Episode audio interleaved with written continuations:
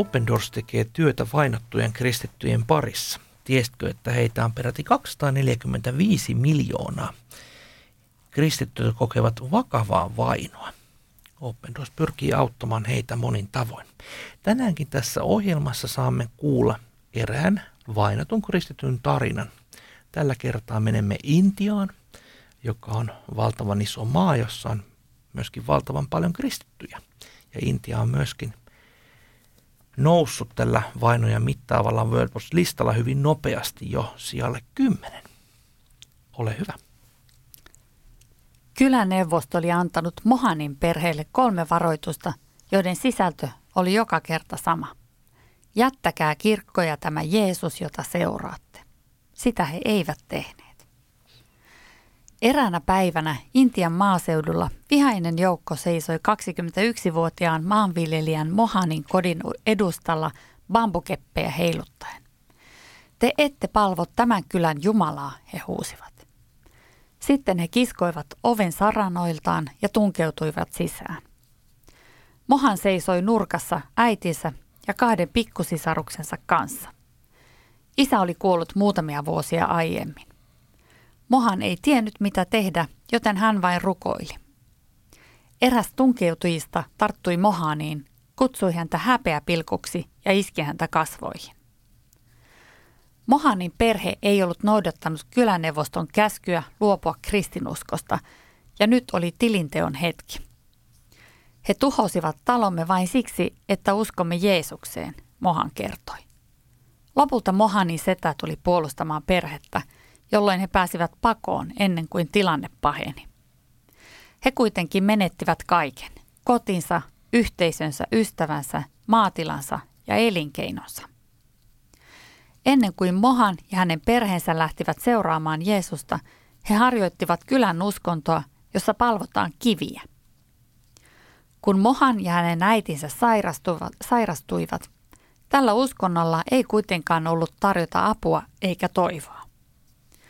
Mohanin ollessa 20-vuotias heidän kylänsä tuli vieras, joka kertoi perheelle Jeesuksesta ja kutsui heitä käymään kirkossa kylän ulkopuolella. Mohan ja hänen äitinsä menivät sinne. Jumalan palveluksen aikana pastori rukoili heidän puolestaan. Silloin he kohtasivat Jeesuksen ja heidän elämänsä suunta muuttui. Mohan sanoo, silmäni olivat kiinni, mutta näin valon tulevan minua kohti. Tunsin, että joku oli avannut silmäni. Jumalan palveluksen jälkeen sekä Mohan että hänen äitinsä olivat parantuneet.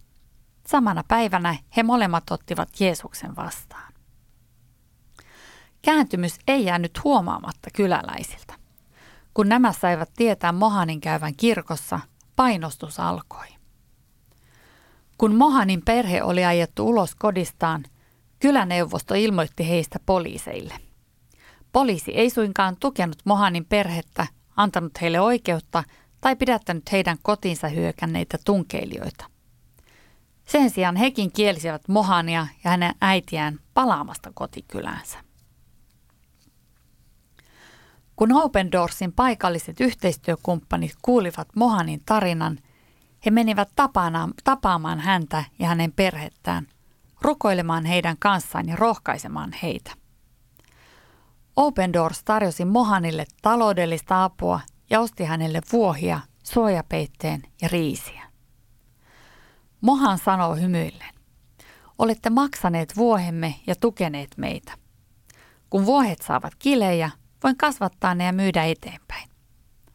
Jos järjestönne ei olisi tukenut meitä, meillä olisi ollut todella hankalaa ja ongelmamme olisivat vain lisääntyneet.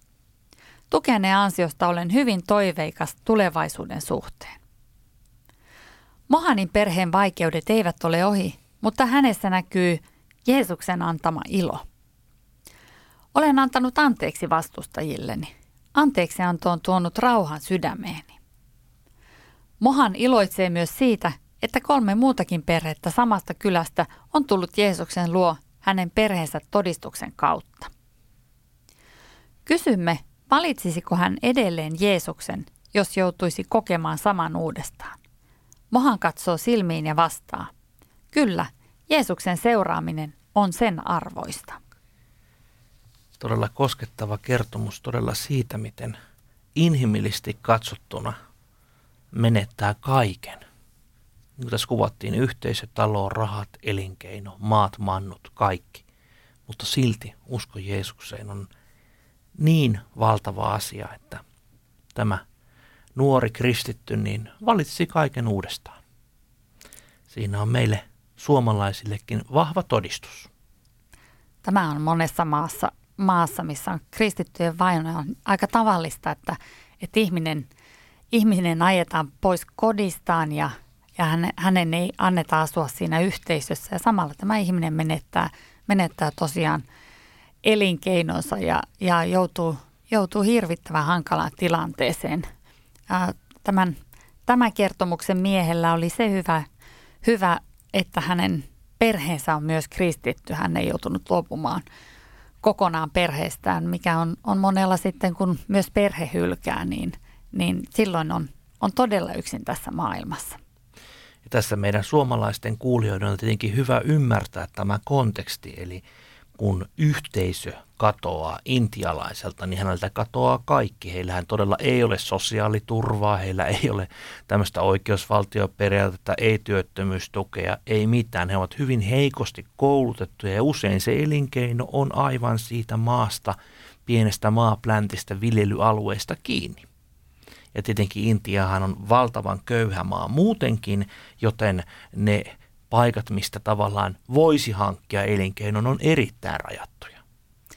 Intia, joka on World Watch-listalla, joka mittaa kristittyjen vainojen vakavuutta, on siellä, siellä siis kymmenen noussut nopeasti ja, ja siellä vainojen taustalla on, on tällainen äärihindu-nationalismi ja, ja se tarkoittaa sitä, että siellä on, on valtiokoneisto ja valtion virkamiehet ja, ja niin kuin tässä, tässä kertomuksessa poliisi myös, myös näiden vainojen takana.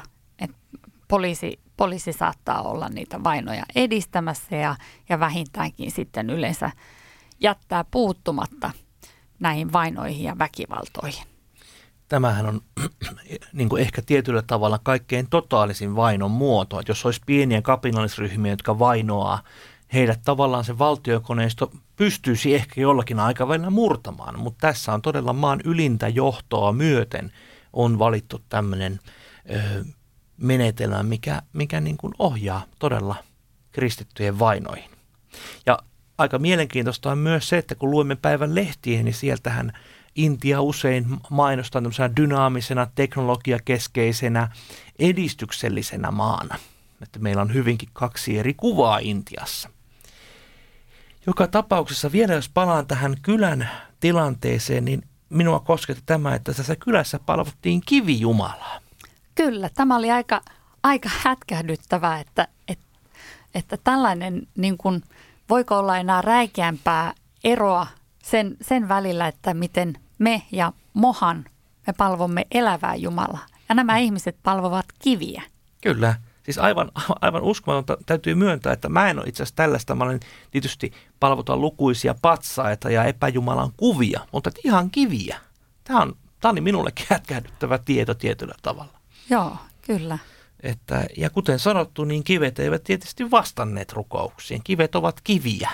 Hmm. Ja sitten Mohaninkin elämä muuttui, kun elävä Jumala todella kosketti hänen perhettään ja hän sai tulla elävän Jumalan puoleen. Se, että Intiassa esimerkiksi poliisi on puolueellinen, niin tarkoittaa todella sitä, että nämä ystävät ovat todella lainsuojattomassa asemassa. Ja siitä minultakin on usein kysytty, että minkä takia usein Open Doorsista kun puhutaan, niin puhutaan tästä myös taloudellisesta tuesta. Tämä on juuri sen takia, että näissä maissa ei ole minkäänlaista sosiaaliturvaa nämä ihmiset todella käytännössä ovat täysin tyhjän päällä, niin he tarvitsevat elinkeino, niin kuin tässä kerrottiin, että hän kertoi näistä vuohista ja, ja siitä, että hän on päässyt elinkeinoa harjoittamaan. Ja minusta se on Open Doorsin työssä juuri upeaa, että autetaan kokonaisvaltaisesti, annetaan rukoustukea, jaetaan evankeliumia, rohkaistaan kestämään vainojen keskellä, mutta myös tarjotaan niitä eväitä, millä nämä uskovat pääsevät jaloilleen siellä. Ja vaikka Mohanin perheellä on nyt elinkeinoa ja, ja sieltä kylästäkin oli hyviä uutisia, että, että siellä on, on herätystä, niin, niin kyllähän heidän tilanteensa on edelleen hyvin, hyvin hauras, että, että tämä hindunationalismi katsoo, katsoo, että kristityt eivät ole oikeita intialaisia ja, ja väkivallan uhka jatkuu edelleen. Kyllä. Meidän on syytä todella kätkeä Intia. Intiahan on valtavan iso maa, niin kuin varmasti monet kuulijatkin tietävät. Ja jos ajatellaan, että siellä on peräti 64 miljoonaa kristittyä, niin ajatelkaa mikä määrä meidän siskoja ja veliä on todellisessa vaarassa Intiassa.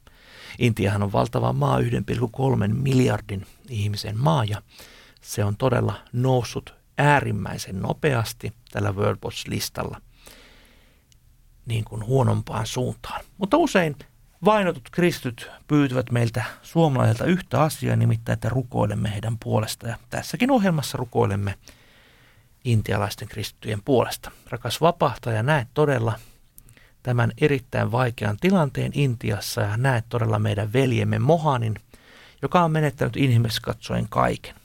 Kiitän siitä, että hän kuitenkin saa edelleen seurata sinua ja suojelit hänen fyysisen koskemattomuutensa. Rukoillaan sitä, että hän voisi todella loistaa omalla esimerkillään ja sinun valoa Intiaan ja, ja myöskin, että annat tälle elinkeinolle, minkä hän on saanut uudestaan, uudestaan käyntiin, annat sille menestyksen. Rukoillaan kaikkien 64 miljoonan kristityn puolesta Intiassa. Tätä rukoillaan Jeesus sun nimessä. Tässä olivat tämänkertaiset Open Doors-uutiset. Tiedäthän, että voit tilata ilmaisen Open Doors-lehden osoitteesta opendoors.fi kautta liity. Sieltä lähetämme sinulle ajankohtaista postia. Tervetuloa mukaan postirinkaaseemme. Tässä olivat tämänkertaiset Open Doors-uutiset. Viikon päästä uudet aiheet. Kuulemiin.